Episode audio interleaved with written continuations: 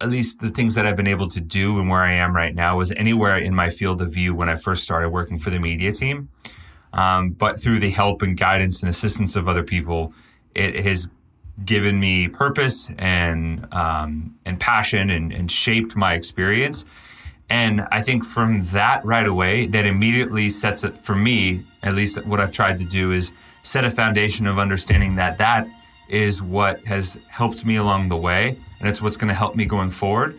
And it's what's going to allow me to help others and continue that, that cycle of service kind of to boost up this as best as possible. And I think it's a big part of what makes the sport and the community work in the first place.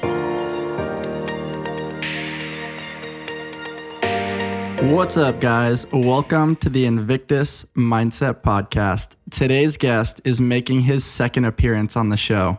He's the co host and co founder of Talking Elite Fitness, a TV host for the CrossFit Games, a fitness nerd, a sports junkie, and a soon to be husband.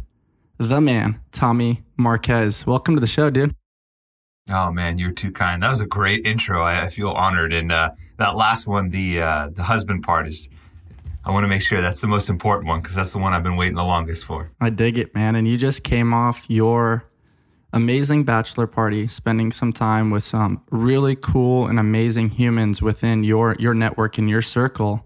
You know, what were some of the some of the highlights of that? Because it was well deserved after a very long CrossFit game season. Oh, thanks, man. I appreciate that. Um, you know, it was it was interesting. The uh, the nature of the game season leaves very few windows for me to, to step out and do that especially when you're coordinating, you know, friends and, and family. And uh, hats off to my brother and uh, like my best friend from growing up, Craig and Marston Sawyers, who many in the space might be familiar with. They kind of took the reins of just trying to organize people and get people together, and they did a great job. And we got to spend about five days in Chicago after the games were done. I basically hibernated my hotel room for a day in Madison and then drove over to Chicago and a core group of us from high school, uh, my high school, we went to a, a, Cubs game. We do all these baseball trips and we went to Wrigley for the first time. That was amazing. We, um, we did like this architectural boat tour because I like, I love history and all these things like that. So, um, you can enjoy your favorite beverage while floating on the river and, and then, uh, we That's went cool. turtle racing at a, at an old timey bar called, uh, Big Joe's. We visited a bunch of really cool restaurants and like landmarks that um, I wanted to see. And then we went to a uh, Swedish House Mafia concert, which is a DJ trio that I've, I've been a huge fan of for a long time. They broke up about a decade ago. And so I never got to see them. And they finally got back together and this is their reunion tour. So um, got to see them and it was awesome. That's super cool, man. It's also very, very important to note man, is it hard to coordinate some of these things within the CrossFit Games season? I mean, even right off the bat, some of our Invictus athletes coming fresh off the games just left for Italy the other day for for another competition. And so just the fast turnaround for for some of these athletes and right after that or they also just finished the Rogue qualifiers. And you know, right after that when they get back, it's Wodapalooza qualifiers. And so it's it's never ending and you being a part of the media team you know, are not just reporting on competitions and whatnot, but also anything and everything in between. And so I'm stoked you got to have those special experiences with friends. And I definitely want to highlight the fact that it wasn't just turtle racing. You're you're a turtle racing champ. You had a little bit of lettuce, yeah. you know, hidden up your sleeve, and you know, you yeah, were kicking you know. ass in that space. You got to add that to your resume, man. I know. I, I guess I should put that up there. I, am actually, and I'm invited to go back in November to compete for like the annual championship to win a trip to Vegas. So working on the logistics of that to see if I can swing it. I'm, what I'm seeing here is a Talking Elite Fitness shirt that says Tommy is really Master Splinter oh, because oh, you oh are the my. true Ninja Turtle. Oh, that is fantastic. I was a huge Ninja Turtles fan growing up. That is that practically writes itself into a shirt. And the irony of being in Chicago, like the the mecca of awesome pizza. Like it, it's all coming together, man. You might actually be Master Splinter in, in an alter ego. You, you, know, we've never been seen in the same room together, so it's hard to say. well played, man. I uh, was fortunate to run into Mars and Heber at a Noble event after the CrossFit Games. and I was, t- and they were telling me that they were going to spend time with you at your your bachelor party, and I was telling them, you got to take him to Lou Malnati's, where you can get the Nodo pizza, where the crust is made oh. out of sausage. I lived in Chicago for a little bit, and you would like take the train to Lou Malnati's. You'd order this pizza. It's not really on the menu. It's like a secret menu thing that somebody told me about. But before you get back to your landmark, or in, in my case, my apartment, the box is like soaked in grease. So it's like, you know, it's good. It's a heart attack in a box. but Tommy, next time you're there, you got to try it out. The no dough pizza. That sounds awesome. And, and it probably would have been very helpful given the daily activities that we were involved in and, and our general state of mind on that trip. I dig it, man. Well, kind of going back down memory lane a little bit, we had the the 2022 Noble CrossFit Games and another amazing experience put together by the Noble team. You know, the the introduction of all the gear to the athletes and man, Todd and you know that crew just always seemed to continue to elevate and delegate. You know, what was what was that like for you to be a part of the the onset and the introduction to the athletes there at the start of the games? Well, first, I'll start by saying that we were extremely grateful to Todd and the Noble team for allowing us to be a part of that process. You know, um, athlete check-in is such an important element of the weekend. It's really when the week starts, right? You talk to so many athletes and they say that, hey, you know, all this training and all this training is happening, and you, you get antsy and anxious and ready to go. But the minute they step into that check-in area, that's when it gets real for them. So to be a part of that initial process of their game's dream and their game's process becoming real for them, for us, it, being in media and being around this for a long time, it's just it's it it never loses its luster in terms of it being an important element for us. And so uh, I was super happy that we were able to be a part of that. And also, we got a firsthand experience to some of the processes that went into that. You know, in, in years past, it was it was Reebok and they had their process, and now Noble has their process. And these last two years in particular, we have had a greater look into what that process is like by being involved and Noble inviting us in. And it just gave me a greater appreciation for the attention to detail that they go into, um, the genuine care that they put behind this athlete check-in process for the sake of making that moment special for the athletes. It also gives me an awesome firsthand look at how these athletes react to it. You know, it's like, you know, um, I was talking with my mom. She was saying like, you know, it wasn't always about the gift that we gave, if it were Christmas or a birthday or whatever, it was the reaction and the emotion on your face that we got to see and the enjoyment Yeah. of you being happy.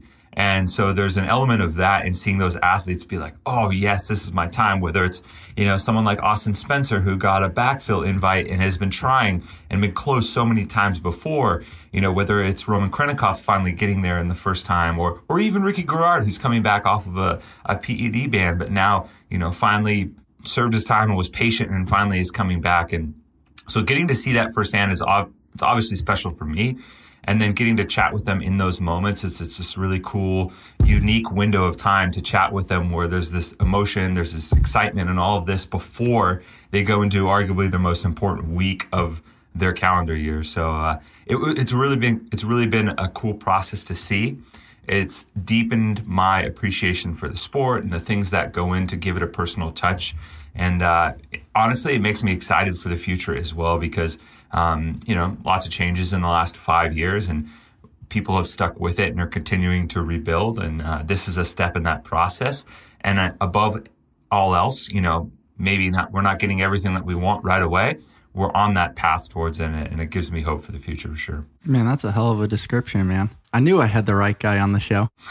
Oh man, Huge shout out to Todd Mullaney, the CMO for Noble. You know, he's done an amazing job, and not to mention, he just had a baby. So the fact that he coordinated all these things, I chatted with him briefly in comparison of this year versus last year. And last year, it's like, I don't think he left the venue. He was there for, mm-hmm. you know, till 2 a.m., 3 a.m. almost every day. And this year, Yeah. he learned to, to delegate a little bit, empower people. And they had a, a really unique processes and procedures set in place. And like you described, like I was observing on the story side of things and then got there a few days later, but the reactions from people were, were epic. I can only imagine seeing that and feeling the frequency and excitement for people, especially someone like Roman Khrennikov, who's been trying to get there so many different times. And, you know, he had an incredible weekend, by the way, him and Ricky Garard. Huge shout out to those guys. I'm sure we'll navigate their CrossFit Games experience a little bit later. This episode is brought to you by Mush. My friends over at Mush created an incredibly cool product of ready to eat overnight oats. And for those of you that listen to the podcast often, you know simplicity is the ultimate sophistication. And Mush has done just that, as their products have no more than seven clean ingredients that are dairy free, gluten free, with no added sugar. Mush started right here at Invictus, as they had a vision to create convenient, healthy, and clean nutrition. And this landed them on Shark Tank, where the famous Mark Cuban invested in them. Now they're found in retailers all over the country, including Costco, Sprouts, Target, and Whole Foods. Check out my friends over at www.eatmush.com. Trident Coffee is sponsoring this episode of the Invictus Mindset Podcast. My guys over at Trident taught me something really important this last year that we are all a bundle of stories, both good and bad, and everything in between. At Trident, they're storytellers. All of their cold brews remind their customers that, that they are part of something bigger than themselves. They help create connections through symbology and storytelling that engage their customers on an emotional level, and this distinguishes them from other coffee brands. You can find Trident in Imperial Beach and in Coronado. They offer over 14 plus nitro cold brews along with dairy free options. You can find the perfect brew and pair it with one of their treats from their keto bakery. All these options will allow you to support your health and fitness journey with Trident Coffee. They're more than just a coffee company. You can check them out over at tridentcoffee.com and use code Invictus20 for 20% off online and in tap rooms. Once again, that's tridentcoffee.com. Use code Invictus20 for 20% off online and in tap rooms. Take your coffee experience to the next level. Two important factors for us over at Invictus Mindset are true care and attention to detail. My friends over at RX Smart Gear have been bringing innovative fitness tools to the market since 2009.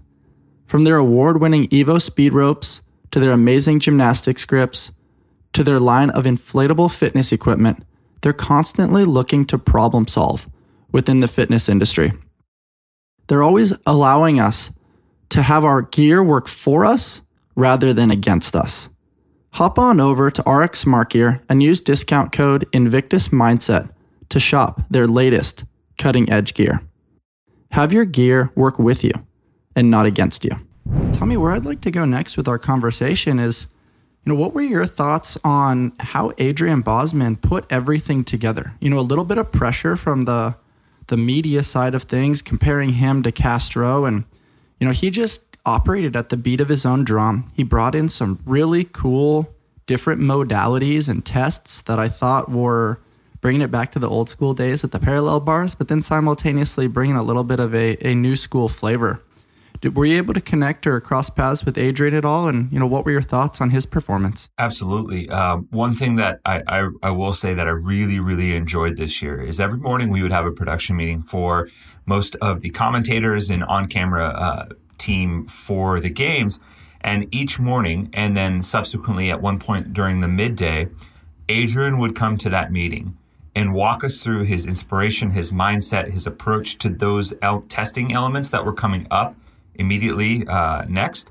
And it was a really cool element of insight into his process, why he was doing what he was doing, um, and for a games that was going to be so heavily scrutinized because of those changes, and rightfully so, you know. Um, it allowed us to see behind the curtain a little bit more.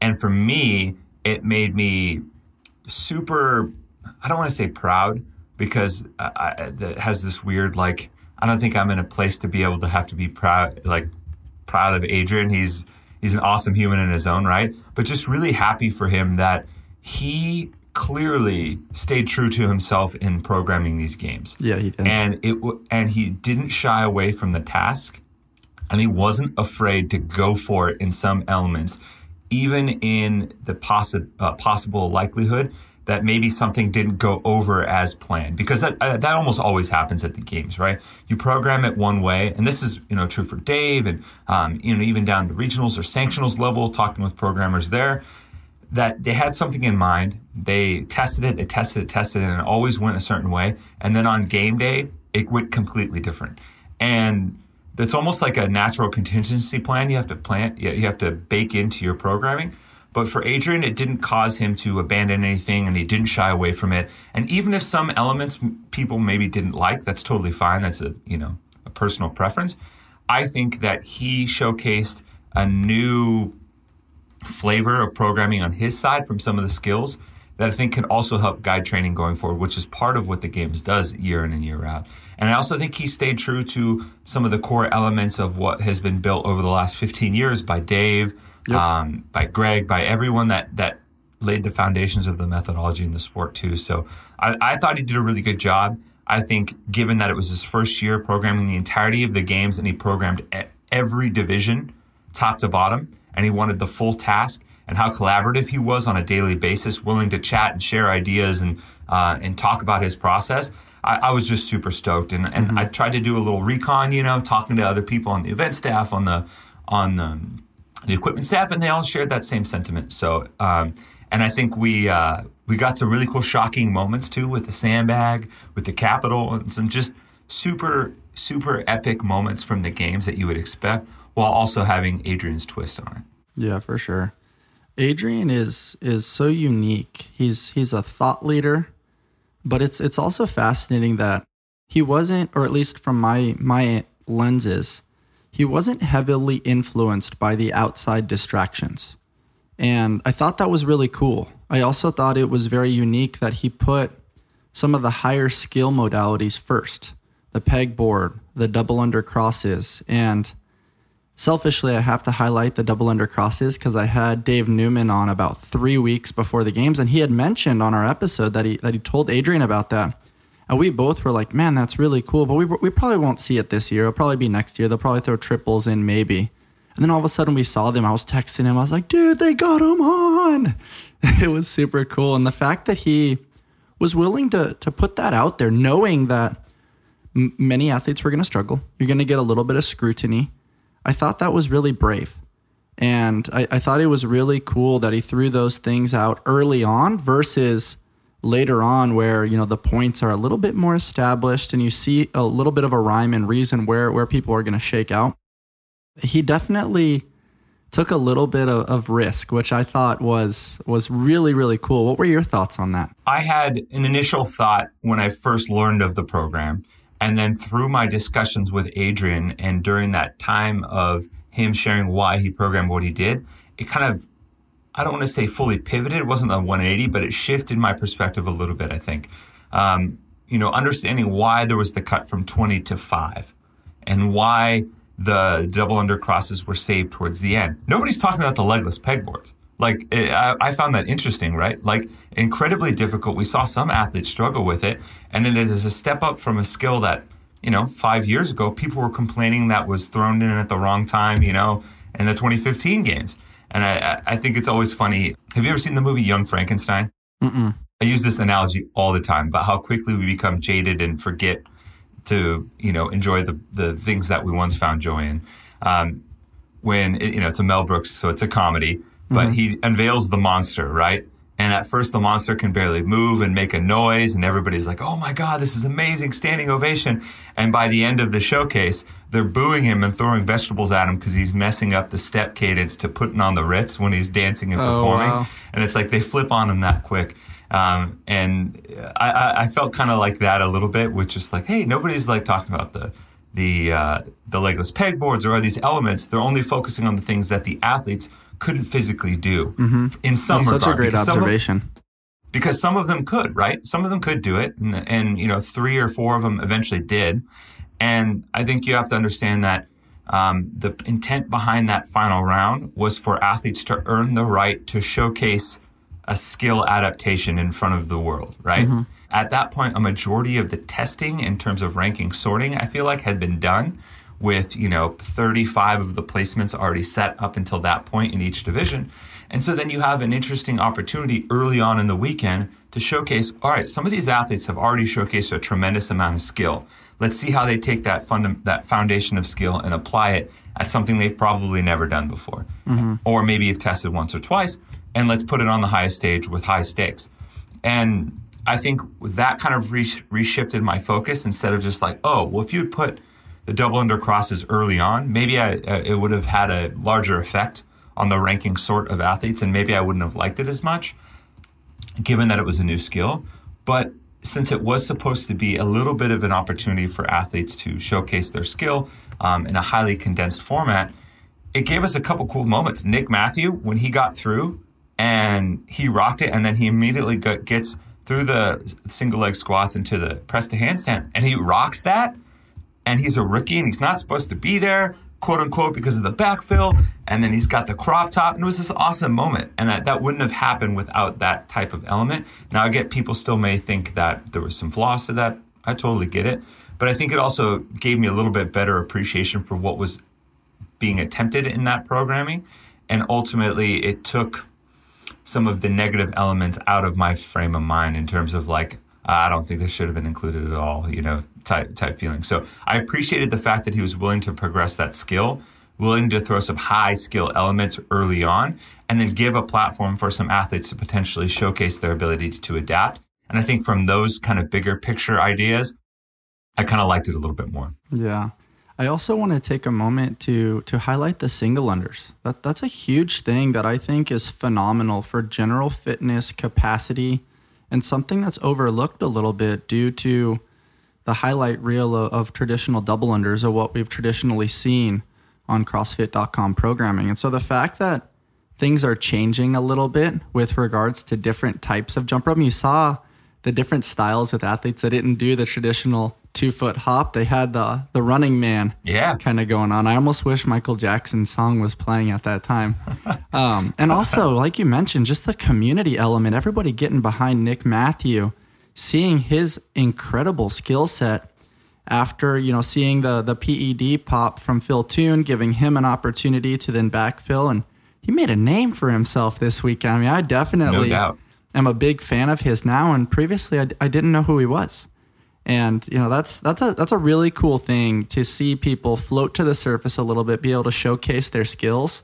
And I don't know, man. It was I can't help but smile and just gently reflect on those unique community elements that really gravitated towards the heart and the soul of CrossFit. I mean, those moments are the reason why we have these cliche comments like, you know, playing with house money and things like that, because it, there are people that take advantage of the fact that really they're not, they weren't originally intended to be there or they're given an opportunity they otherwise didn't think they'd have. And they're going to go for it and they're going to give it their best crack. And Nick certainly did that. He deserves all the credit. And um, I think it was cool that they they split the rookie of the year into uh, each division now, so he also got to share that honor with Emma. And it's funny that you talk about the single unders because that was another thing a lot of people didn't talk about, but it was the thing that tripped up Tia Toomey. I literally was, was about to say that. Out. Yep. You look at you look at Tudor Magda, who is an athlete that otherwise might have crushed that event because of how good he is and some of the other skills, but he couldn't get through the single unders unbroken. Yep. And this is one thing that Adrian was very intentful about in his programming throughout the weekend when he was talking to us about big picture themes in terms of keeping the core intact. I mean, you go back, this is CrossFit 101. You go back to the early uh, journal days and some of the articles and, and very eloquent pieces that Greg put together about virtuosity. And once you feel like you've mastered a skill, it's time to, you know, go back to the ba- basics and begin anew. This time with a you know a better perspective and a new a deeper understanding of what needs to be done. And you know I'm paraphrasing that obviously, but that's really what it was. Like we feel like oh we've got double unders, we've got all these other things, but oh have you kept the the foundational elements intact? You know have you done all those other things to remain virtuous top to bottom? And um, we saw some athletes really struggle and honestly look out of place in doing some of their single unders. And it's funny because we were talking about it in the back, and um, you know we have these little commentator powwows, and people are like, "Oh, like single unders." I'm like, you can't. You can go into any boxing gym or any like wrestling gym on the planet, and you see guys repping out single under crosses and they're doing hundreds unbroken for minutes at a time. And that's a very foundational element of jump rope training. even the double under crosses.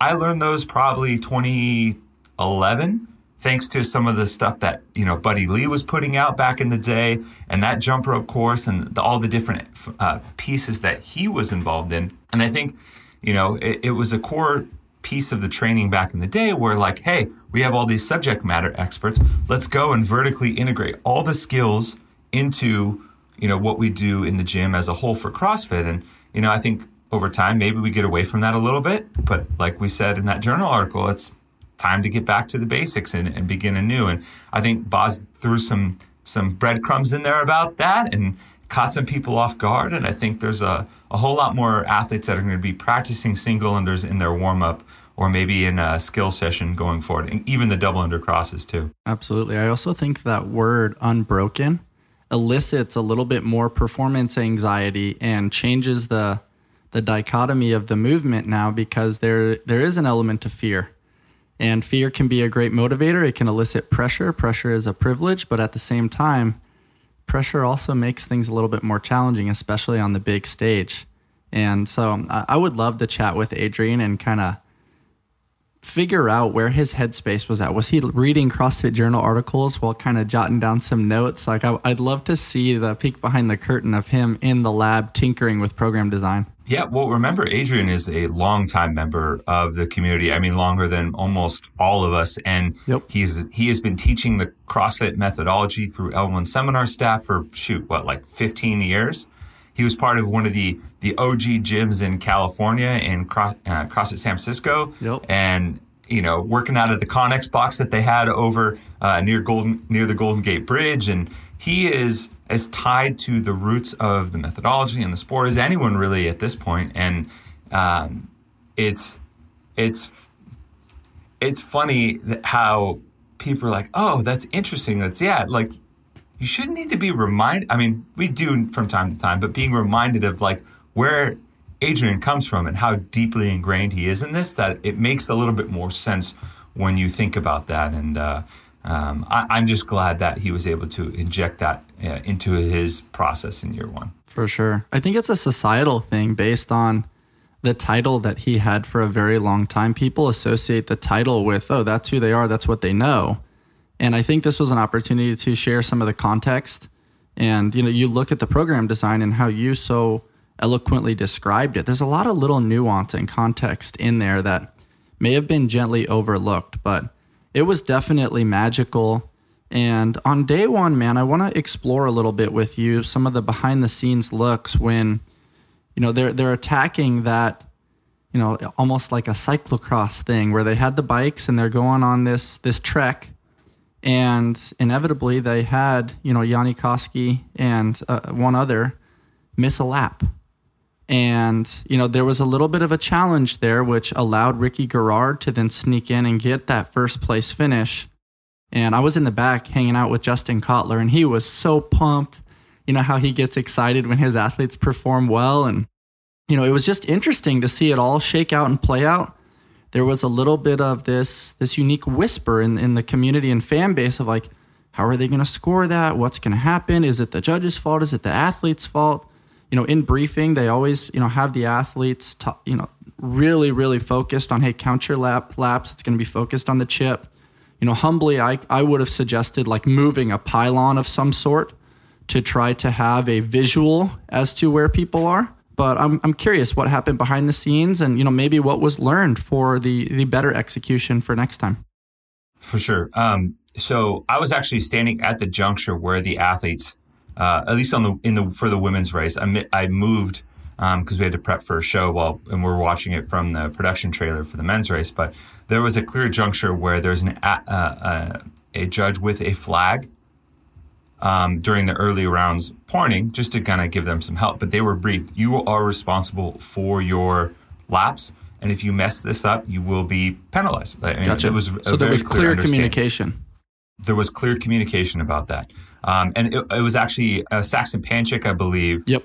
And Lazar Jukic who, who missed. Jonne oh, was okay. the one that got passed at the end. Yeah. Gotcha. Um, gotcha. And gotcha. he was he was leading at the time. And it's also interesting to note no one messed up the the lap count on the first five, and no one messed it up on it on uh, really outside of Danielle Brandon on the women's side who who messed it up once. but everyone for the most part seemed to get it otherwise. And you could see when Lazar came in, he was like, I don't think I did all five. And but he was already too far pretty much to turn around because he would have lost a lot of time. Mm-hmm. So he ended up just going back into the I think it was just a simple miscalculation by the athletes. Maybe it's a it's a hard lesson learned at times. You know, athletes mess up their count. People make mistakes. We've seen it in the past before where athletes jump to the finish line uh, uh, at the games a few reps early and ultimately get penalized. And you know they have a system in place, and um, they were able to go back and look at chip timers and and make sure that you know people were penalized and and adjusted accordingly. But what I think was kind of lost in that was the amazing charge made by Ricky Garard on the bike by him, by Roman and Justin. So, and we we told this on our podcast a little bit um, when we had Mike Roth, the director of the games, on. Is you know when you're when you're following things from a TV perspective, right? You have these landmarks. You have spotters on the field of play, but athletes and people in the race also effectively act as landmarks for you to check in at different points throughout the time and ultimately the, the, you know the leader of the race and who is immediately maybe pushing for that and in contention is the primary story right because you got to get who crosses the finish line first but Jonne was winning with Lazar and, and Panchik right behind him but as soon as Panchik and Lazar cut off early we lost the frame of reference of Jonne the next athlete in line and whoever was following up behind them because we know we lost that like kind of medium spot distance in between where we could follow that down the line and catch up to that next person.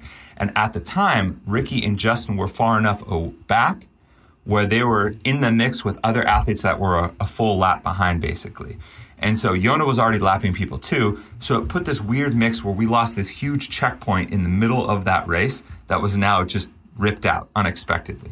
So as Jonne was clearly in the lead, the behind the scenes, you know, the production team is slowly working their way back to find, all right, who's the next person on the right lap? And during that time on the lap, final stretch, Ricky just went full gremlin mode. Yeah, I mean, he, he just bombed that last point to the point where our spotters caught it, but our camera guys were struggling and to keep perspective to, to catch the race because Jonne was at a point, and sometimes this happens in production where somebody just threads the needle of like just fitting outside of the gap of what each camera can cover cut to cut. Mm-hmm. And so basically, we would have this shot of Jonne coming down the pipe, and you see that he's got a sizable lead. And just as he leaves the frame and we have to cut out from it, Ricky comes into frame. Oh, wow. So you don't see him at all. Yeah. And it was it was this amazing sequence that you know he was like a ghost so, out there.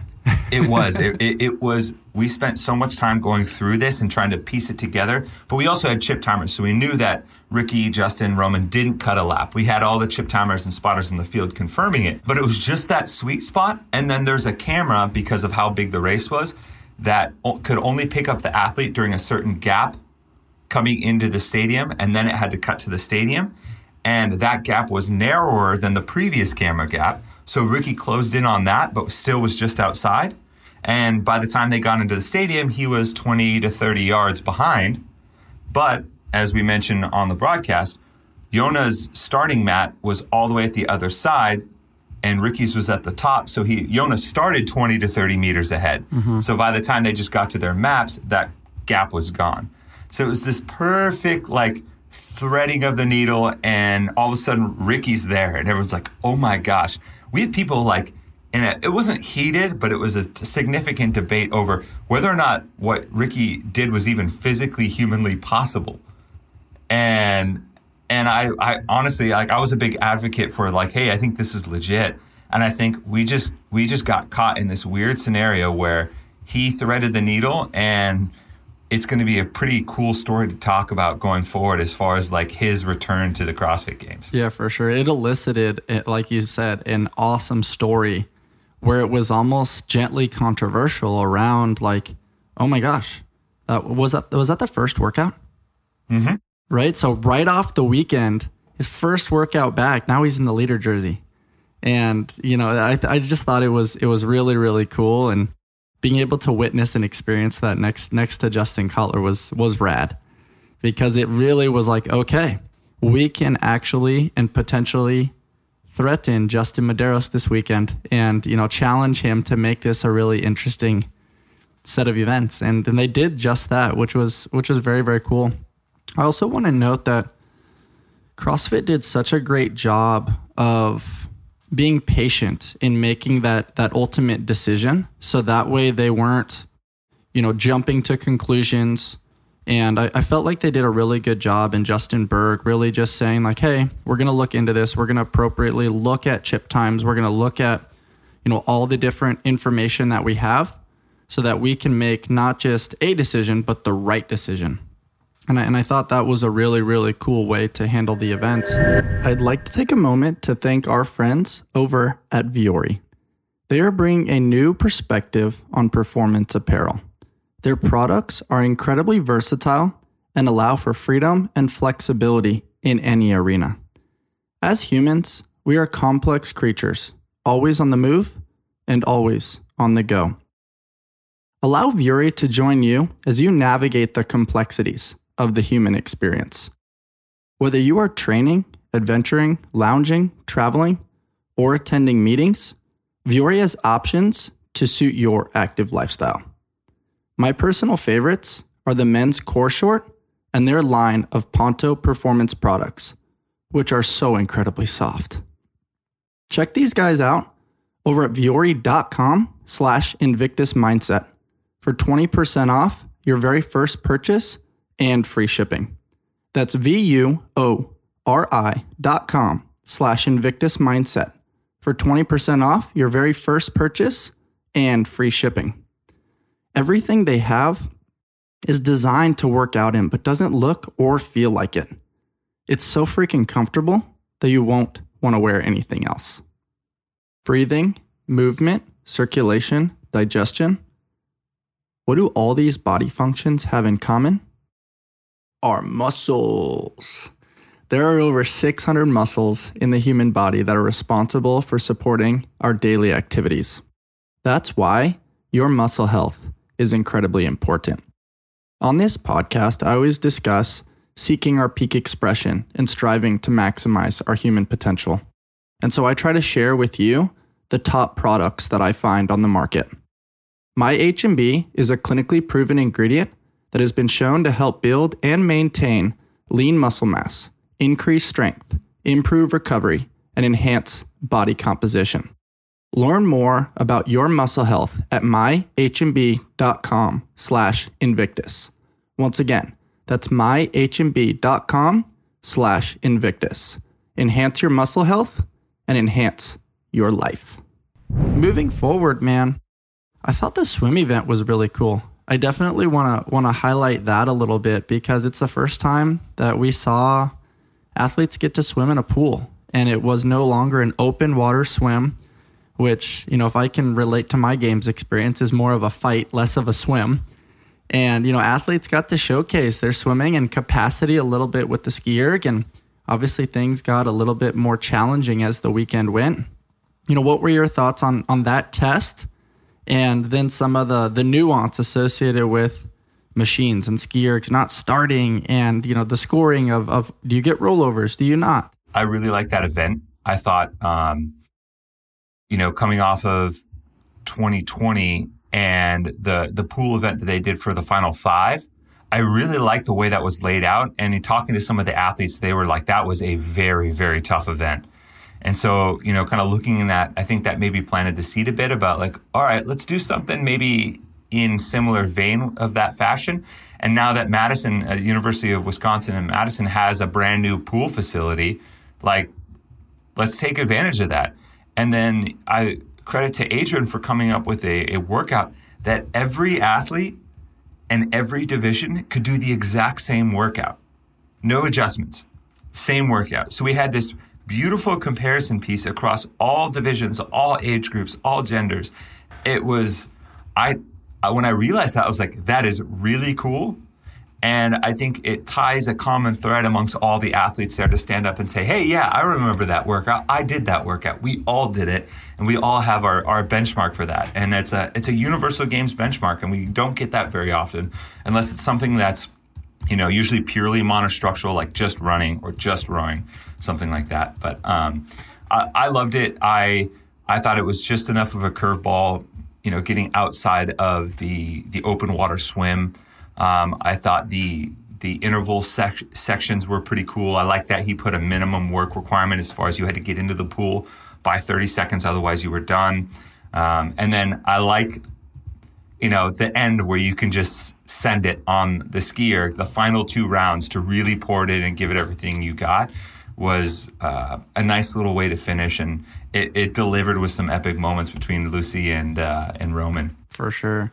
What were your thoughts? You know, just gently pivoting over to the team side of things, where you know Con Porter is an amazing swimmer. You know, he's one of the best, and you know Reykjavik was right on the fence the whole weekend. It was like Reykjavik, Invictus, Oslo, Mayhem kind of did a good job of separating a little bit, but the battle between those three teams for a podium spot was was absolutely epic. And then obviously the the behind the scenes story of you know Lauren Fisher, previously a part of Invictus, now a part of Reykjavik, and just like I don't know, there there there was a lot to unpack within that. And that particular event, you know, they were they were climbing a little bit because they had that challenge on the parallel bars. From the media perspective, how how was that story playing out for you guys? Well, I think it was a um, a piece of what we had really hoped for um, as far as what the team competition would be once we started getting, you know, big name athletes switching over from individuals and, you know, a return to a, a more standardized version of the team competition. I think a lot of people like super teams from sanctionals, you know, um, but, uh, uh, and I think there is maybe even a place for that at some other points of the season. But I think there's also a, um, a benefit to having these like affiliate cup teams where even and, and some people might dispute this and that's totally fair where even though you're you're effectively kind of recruiting athletes or athletes are still kind of coming in in a super team fashion in the very least you know they're training in the gym they're a part of that affiliate and they're in, you know ingraining themselves in that affiliate community and with that and with the the changes that happen with Reykjavik and that storyline coming along the entire season um, is you have some more of these cross lines right? These these like like you mentioned with Lauren, who was part was a part of Invictus, uh, you know, or Con Porter, who's kind of like this X factor, or you know Tola, who was part of Invictus Boston, and uh, you know all these other different cross lines, and where I think it, it adds some cool storytelling elements to it, um, and then you always hope for like a team that maybe will maybe performed really really well, but wasn't getting the credit they deserved, like the Invictus team showing up, or even Oslo at times, because I think everyone just wrote penciled in Reykjavik for that second spot.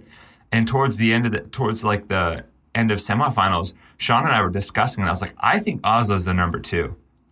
You know, I, I think they deserve it. And then seeing what Invictus did, it's like, okay, maybe they're in this conversation too. And then you see it play out. And um, I, I hope that that that excitement for that race is something that can be built upon in the format, whatever format they take for the team structure going forward. Totally. Uh, jumping into a little bit of, of curiosity and controversy for me, um, and and tremendous bias, I should say. What is it about CrossFit media not always leaning into to putting Invictus in their in their top five? I know Brian Friend picked a few, you know, left them out. And I mean, if I were to remove my bias and connection to Invictus, it's like, man, they've been relevant every single year. Um, the individual performances of the four athletes on the team, especially in the open and you know moving forward, pretty freaking solid. Just out of curiosity, what is it about kind of leaving them out of the mix a little bit? You know, obviously they didn't get all wins at that semifinals action the way some of these other teams did. But I'm always curious because we always operate underneath this underdog mentality because of that.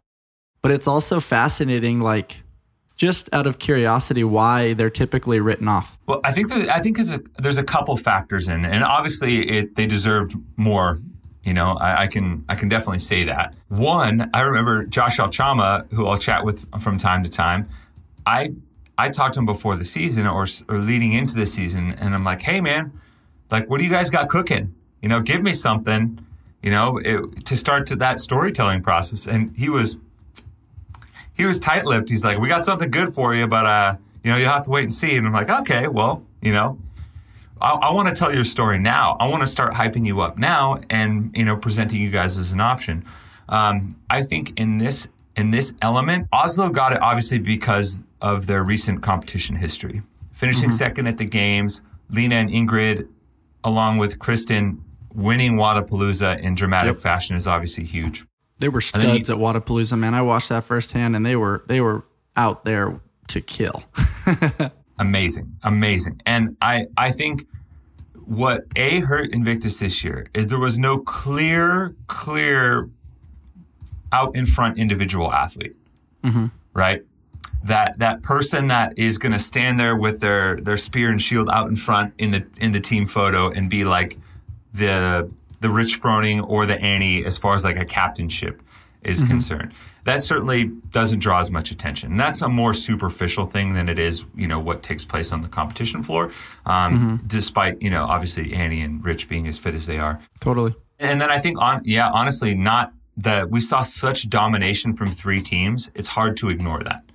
And I think also Invictus has had um, more so in the absence of those strong individual athletes or those no- noteworthy individual athletes, having a, a, constant shuffling of your roster yeah. makes it difficult for uh, storytelling year to year. And now I know there have been a few core people here and there, but the, you've also seen some shifting, whether it's, you know, was it uh, Brittany and, and Devin and then Jen Ryan, who's who is uh, in, going masters this year, you know, Jorge and all the other athletes that have been on the team in the past. Um, I think it's almost like this thing in the back, and I, am guilty of it myself. Like, I know Invictus will be involved, but I'm not really sure exactly how well they do because they've changed a few athletes on their team. We haven't seen them yeah, really yeah. compete together. They don't have an individual athlete that I can really hang my hat on, at least as far as the leader is concerned. And then, mm-hmm. you know, it's more of a wait and see. And when you have to wait and see, then you're talking about getting further down the line of the of the competition calendar before mm-hmm. you actually have a big enough sample size and that is not as conducive to storytelling and maybe you know throwing some predictions out that way but it doesn't mean they're not deserving of it for sure totally man that was a hell of a response i put you on the spot there that was pretty good uh, you know just I, am just kind of going through like my processes because you know anytime yeah, totally. we get caught off guard i'm like whoa how do we miss this you know it's part of the natural yeah, totally. like uh, self evaluation, I guess. For sure. The one thing that I will say, and I think I'll relate this to the the predetermined story a little bit, is I, the camera really zoomed in on Rich on his front squat, and then humbly over the corner, Jorge is putting up 430. Yeah, and I'm just like, whoa, we missed we missed the boat on that one. That's that's a big lift. That's hard for me to even hold yeah. in the front rack. yep, that particular layout was really difficult to cover because of where yeah. they were facing, and it was the same mm-hmm. for the individuals for the shoulder to overhead. Um, it because of where the the Madison Club was, and because of how compact a space it was, it made it really difficult to get multiple handhelds and cover from up top. So we only had one, basically one camera shooting up top that high angle. And obviously, you don't want to get if you're trying to weave cameras in there, you don't want to you know mm-hmm. interfere with athletes lifting and stuff like that. You have to be privy totally. to that. The media teams, man, do such a good job. The photographers are shuffling in and out, like everybody's kind of like dancing in there. The media yeah, coverage it's, is really wild. cool, and and it's only getting better. You know, it's very very cool to see all that. I also want to shout out the you know, there was weather conditions. Everything had to pivot. They had the jerk blocks kind of out there already from the individual running and jerk workout, which was magnificent also considering, you know, the running and the lifting had different scores, which is great. Um, so that way you can't bias just your strength and hide a little bit. So I thought that was genius by by Boz.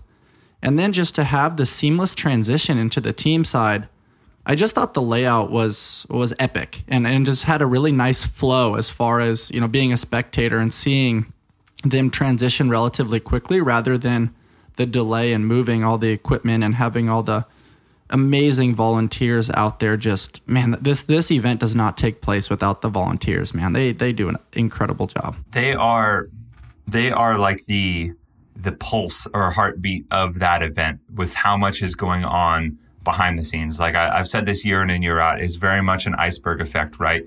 Like the media and the athletes and what we do is very much the tip of the iceberg and what you see. And beneath that is hundreds of volunteers, equipment staff, event staff, block shirts, all these people that are running around and that are really the connective tissue between it all and making sure that it, it runs, you know, smoothly. And even in the event of like a, you know, weather delay or contingency plans, they're the ones that are pivoting just as fast and doing all of that work to make sure it works. And, and I like every year, I walk through volunteer HQ or I walk through the event staff HQ, equipment HQ, just to like kind of soak it in a little bit so I can have that appreciation for like what is going on because I, I, I like I think I said in my my games gratitude uh, post that like there's so much that goes into it and it's easy to get caught up in your own scenario and feel like oh I'm I'm I'm run down no sleep whatever. But when you see that everyone else is doing that and everyone else is really putting in that passion and that time um, it kind of allows you to have that have a little bit better perspective and and you know continue to be kind kind and you know genuine and, and not let that get to you in a negative way. Yeah for sure. I mean they're super fit. They're moving all kinds of heavy equipment throughout the day and coordinating with one another dripping sweat in that humidity which only got worse once that weather kind of came through and there was a little bit of rain. It was hot out there man. It was toasty for but sure. I also want to note and, and highlight you tommy like First of all, I, I put you on the spot a second ago, and the way you you navigated that with such class was incredible. And you know, moving forward, you had, in my humble opinion, a, an incredible games appreciation post that highlighted not just the media team, but in between the lines a little bit. And you know, all of the people that are part of that: Jamie Hagiya, who's a good friend, Annie Sakamoto, Chase Ingram, Sean Woodland, people that I've been fortunate to cross paths with, um, among Nikki Brazier and other amazing humans as well. But you did such a great job highlighting the human component, which is sleep deprivation, change of food, change of scenery, like really being run down. We we touch on that a little bit and how you're always able to zoom out and really connect through through this broad and inclusive lens versus just the the Tommy Marquez lens. I am very fortunate that my journey in the media space, um, I owe a lot of it to a collection of other people that have really helped prop me up, you know? I'd be lying if I said that where at least the things that I've been able to do and where I am right now was anywhere in my field of view when I first started working for the media team. Um, but through the help and guidance and assistance of other people, it has given me purpose and um, and passion and, and shaped my experience. And I think from that right away, that immediately sets it for me. At least what I've tried to do is set a foundation of understanding that that is what has helped me along the way and it's what's going to help me going forward and it's what's going to allow me to help others and continue that that cycle of service kind of to boost up this as best as possible. And i think it's a big part of what makes the sport and the community work in the first place. So you know that is something that i always have i guess have learned over the years in going through the games that um, that collective effort um, is paramount and so, with that in mind, in the midst of this crazy, crazy work week and all of those human elements that you talked about, the lack of sleep, the change in diet, the, you know, intense, very intense working conditions, that ultimately it still is a collective effort. We all signed up for this and we all love doing this. And it's something that we, we, choose to and the, and that in the absence of us there are a million other people that would be, love to be doing what we're doing as well so we're very fortunate in that.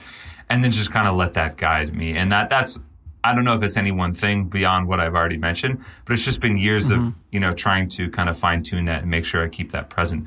Because um, I look around you know it's uh, we do this meeting in the beginning of uh, the week for the media team all staff meeting. Everybody from the people laying cable to the the truck guys that are, you know, graphics and cutting every little thing to the per- production managers, everyone, hundreds of people. And, you know, we go through this exercise. All right, who is it? Who is it here for their first time at the games? You know, a handful of people raise their hand. And every, how many people have been here at least three? How many people have been here at least five? How many people have been here at 10? And that list of people from five and beyond continues to grow. And the point oh, of man. that exercise cool. is to is to realize how many people genuinely enjoy working this event.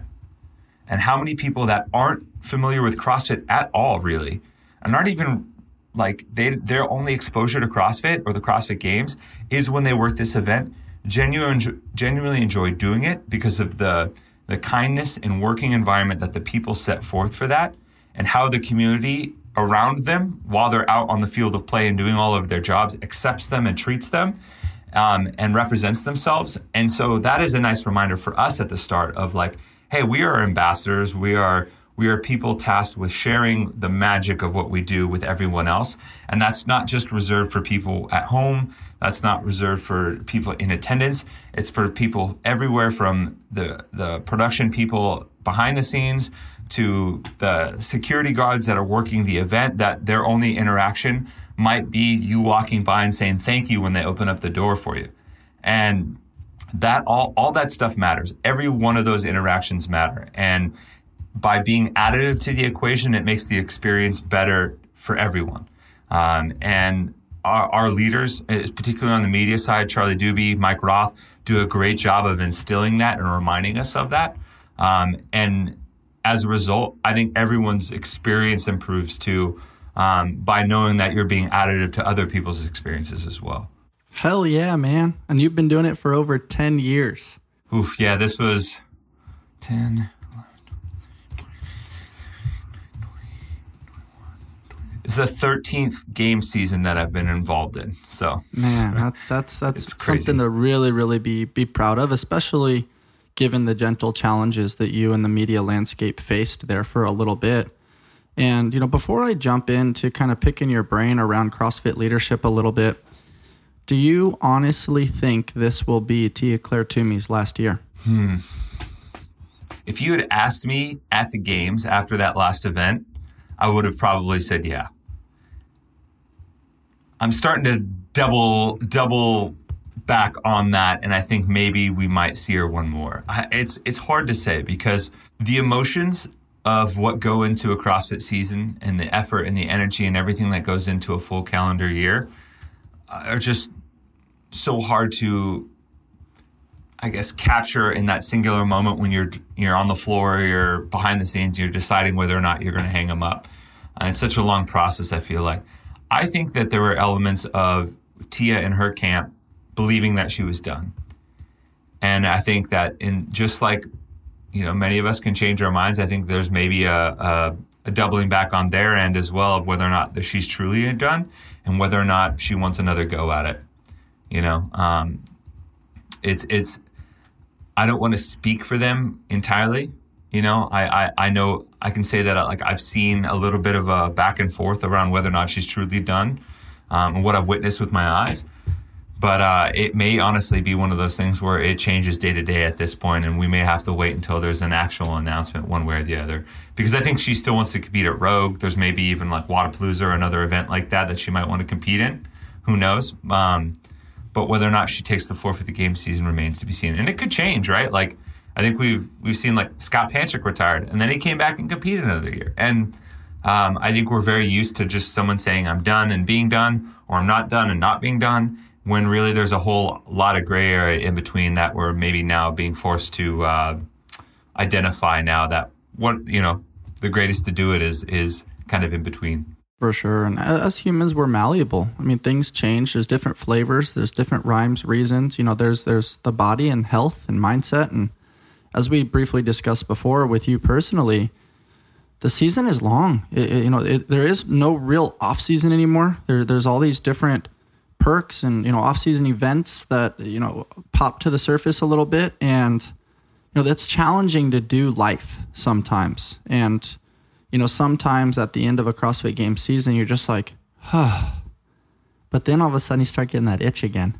And you, you, never really want to say no because the best ability is availability. So if you dance in some of these other competitions you might get that that euphoric feeling again to want to go pursue something. And so never say never, man. I think I think it's cool to see how she's being patient with it, discussing a little bit on her with her and Shane on the Proven YouTube channel. It's see to, it's fun to see them kind of digest their conversations and she's so good at being um, a little bit cryptic and unique with her words, which which I really admire and I think that's cool.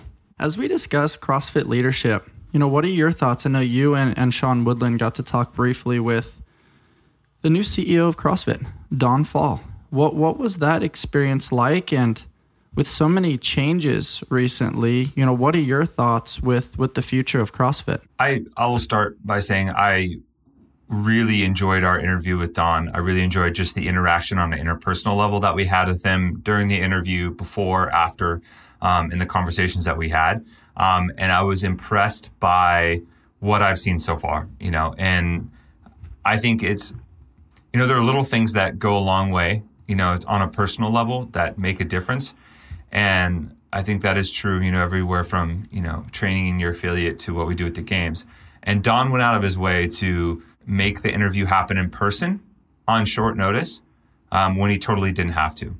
Um, and it, he did so while also staying true to some other obligations that he had and was very, very flexible in that regard. So we were originally supposed to do the interview, um, you know, uh, virtually. We tossed out the idea once we found out that he was ne- that he was within reasonable driving distance nearby that hey maybe if you wanted to do it in person we could set this up and we could do it today too and he obviously had some some personal family obligations that he had to attend to and but he was like hey if if we can maybe push it back a little bit i'll absolutely be able to do this in person i'll, I will carve that time out for you and I, I just thought it was a little bit of him like going the the extra mile for us um, so that we could have a better experience and get to meet him face to face in person. Sean got to meet him at the games, you know, briefly, um, and just have that like more intimate interaction from you know a business standpoint and be able to talk with him in person. And, and that to me, that was just I, I, don't know, like that. Those types of things go a long way for me, um, and kind of yeah, and just like pe- peeping into um, you know what I can gather about the character and how someone operates at you know at a certain level and.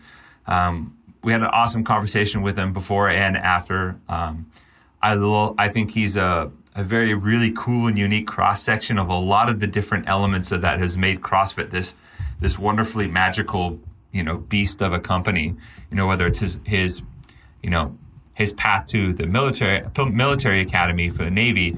Um, you know, being in the military and, and you know having to to lead men with less exper- with more experience than him and all of those experiences he talked about in our interview to having to pivot and go to the tech world and go to a very different environment and embracing that wholeheartedly and finding his path and I think he's going to need a little a lot of all of that you know in order to stabilize what has been kind of a, a shaky um, tip of the spear at the forefront of CrossFit in recent uh, in recent years. So um, I'm optimistic. Um, I really appreciated the time with him, and um, you know, obviously, me and Sean are are supportive, and we want to be as supportive of, as we can, and, and hopefully helping this thing succeed. But um, more importantly, we're we're stoked that that one that someone like Don exists, right? Because I think it's it's a very unique individual that can maybe hopefully make this um, a long-term successful uh, position at the top of the uh, of the community, and and more so that he was willing to give us the time and do so in a way that felt very personal and real. That's that's a great description. I also can't help but note that I was listening to Mark Zuckerberg talk recently, and you know he was chatting all around virtual reality and you know AI and all these different things, but there's there's a unique magic when you get to cross paths with somebody in person and you know maybe the things that aren't necessarily recorded or utilized as content you have those those pre-conversations those post conversations that are you know maybe just catching up on your personal life or hey how are you feeling? How are you doing? And I, th- I think there's magic within the human experience with those interpersonal relations. And so i'm stoked that you guys got to interact with him and i've heard nothing but great things so far. And, I, i'm really excited. Uh, a part of me can't help but reference that CrossFit's doing some really cool things. CrossFit affiliate programming, the games are still kicking ass. The the monetization and the professionalization of the sport for athletes seems like it's it's never been this good before. But I still can't help but think there's not like a a leadership and an anchor or a nucleus that gives that feeling of of security. But you're seeing all these other trickle down effects happen from the leadership team and that's not just one person that's that's a crew of people that believe in this mission and so i'm very optimistic just like you and very, very excited for, for the future of the sport. Lastly, my man, as we look to wrap things up, what is what's the role of Eric Roza currently? And you know what what role is he playing on, on the board and what can we expect from you know the the leadership team moving forward? I can't speak for certainty with the with what that is because um, you know I'm not an employee of CrossFit. Um, I, by my best estimation, I believe he's chairman of the board. So I think he there's like some oversight and some some some guidance elements of what he does. You know, obviously, and I I think um, from from what I've seen um, online that maybe like Don has been really good about reaching out and seeking guidance and insight from all of the past leaders, whether it's Dave, Greg, um, Eric, people of the board. I think Eric is maybe more in a behind the scenes role now, um, maybe a few clicks further downstream with the with the board of directors. But that that seems to be all that I'm aware of, at least. Um, but beyond that, I can't really speak to it because I, I just I just don't know. I just love that Don's on this listening tour and he's information gathering and listening is more than just what people say. It's body language. It's seeing what works what clicks chatting with people like you and sean who have been in the space as we alluded to before over a decade. And you know anybody willing to put in the time to gather all of this and then digest I- initiate their own flavor and try to do what's best for the sport and everybody involved. I think i heard somebody discuss you know crossfit isn't just crossfit. There's this billion dollar industry. I think it was Justin LoFranco from from Morning Chalk Up that referenced this, and he's like, "Man, you have all these additional companies and sponsors and things that come a little bit tethered to CrossFit, and so it's a it's a ever growing tree with with CrossFit at the trunk, and it, it's always such a pleasure to connect with you, Tommy. And you know, you're on a Likewise, on a pathway man. right now towards getting married here soon. You know what's I can't wait. I can't wait for you, man. You've been so excited. We've chatted about it a few times what's the uh, pre-marriage ritual right now? Are you getting your body in, in, in peak, you know, performance oh, and position, ready to stand up there and hopefully, uh, you know, have just an incredible magical experience? I'm trying. Uh, the six uh, Chicago dogs I had at Wrigley uh, the Wednesday after the games certainly didn't help, but uh, I've been back, you know, hitting the gym hard, trying to, you know, get my nutrition back to where it was um, after that little disruption there. It's it's funny you mentioned that because I actually had to have my tuxedo jacket re remade because um, I had a I had a tuxedo obviously that I got for the wedding, um, and I tried it on and I will say this, and I don't know if anyone who has a similar story. I have super long arms, broad shoulders, super long legs, and a short torso. But because of my broad shoulders, I have a a a, a little bit wider than normal chest every time I go to a tailor, they measure these like, you know, whatever they need to measure, and they think that I'm evenly proportioned, and I'm not. I'm shaped like a cartoon character. So they Master they Splinter. end up like making Yes, they end up like making these like for one, the armholes on suits to get them high enough for me to fit so it looks actually tailored is very difficult. They usually make the middle section of the suit jacket way bigger because of where my chest is, but I'm actually like fairly thin and skinny. Um, and so I, I have had to recently send it back and they have to make an entirely new jacket. So that's put a little bit of stress on whether or not I'll have my actual tuxedo in time for the wedding. But uh, but I'm doing my best to make sure that uh, in the very least, whether I fit in it properly or not, I'm you know what's underneath is uh, is is up to what I hope it can be from from a training and nutrition standpoint. Totally, sure. just rip the sleeves off, man. yeah, just hey, you know, um, we're doing uh, we're doing a continuation from one of my best friends uh, from growing up's wedding. We're doing party shirts for the tuxedos. Oh, cool. So uh, where we swap out, you go to a tailor and you swap out the fabric on your tuxedo shirt on the sleeves up to the cuff and then on the back panel. So when you have your jacket on, you can't see it. But when you take your jacket off and you're dancing and have a good time, you got a, like a fun, a fun like party tuxedo shirt. So that'll be cool. I dig it, man. Always paying attention to detail. And with that being said, what does the future look like for for talking elite fitness and for Tommy Marquez? Oh man, well, for me personally, it's getting married, finally getting to, you know, call my beautiful fiance Tiffany my wife. It's something that's been, as of today, it's been three years since we first got engaged. Um, we got engaged on uh, August 31st in 2019.